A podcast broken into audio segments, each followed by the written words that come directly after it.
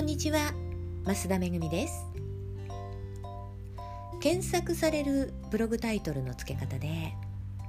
え昨日は地名の選び方についてお伝えしました。え今日は2日目検索キーワードの選び方についてお伝えしていきたいと思います。えビジネスブログのタイトルであれば何屋さんかわからないとかね、えー、誰も検索しないよっていうようなタイトルでは、え検索エンジンからの流入が期待できないんですよね。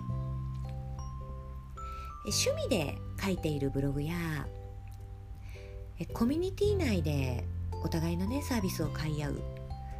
まあ、学芸会ビジネスであればそれでもいいんですけれども見ず知らずの人がね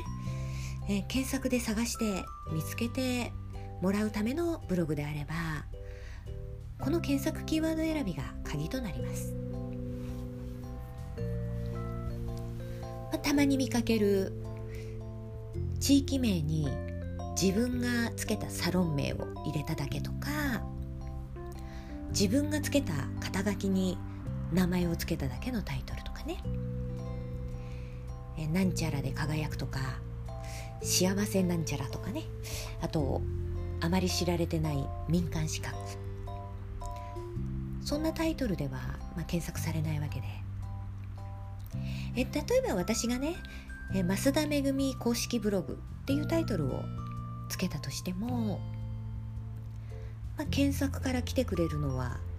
私の名前で検索する知り合いとか知り合いから話を聞いた人だけになりますよね。そこがね大きな企業とか、まあ、有名人との違いになるんですよね。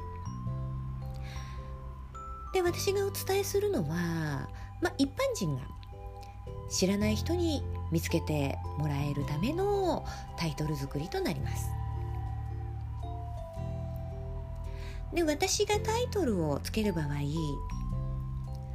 2つのタイトルを作ります。一つは検索エンジンに知らせるためのタイトル。そしてもう一つは人の目が見て惹かれるタイトル。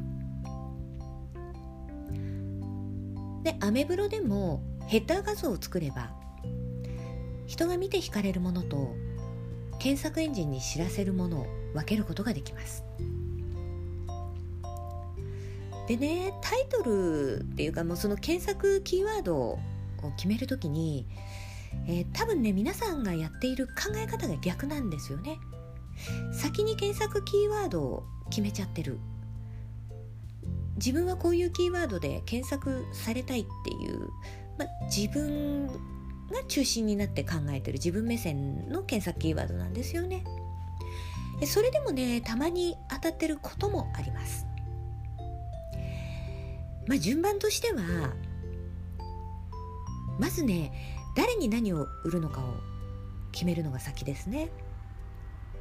でここで売る商品っていうのは需要があるもの売れるものですよね。でその誰に売るっていうその誰の部分のその人があなたを探すのにどんな言葉を検索窓に入れるかを想像するんですよ。でねこれはもうあの簡単に想像できるものじゃないので本当その人に乗り移ったかのようにその人になりきって頭から湯気を出して考えるところです。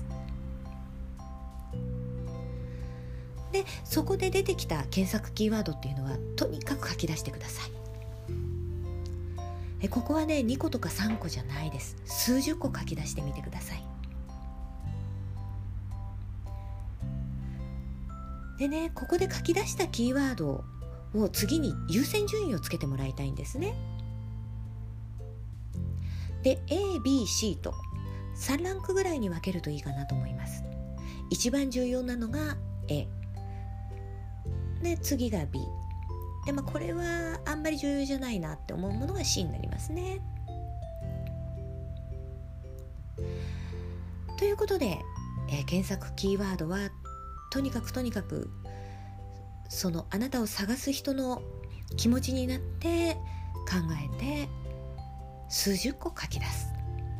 それを3つぐらいのランクに分けるというところまで今日はお伝えしました。明日はまたこの続きをお伝えしますね。最後までお聴きいただきましてありがとうございました。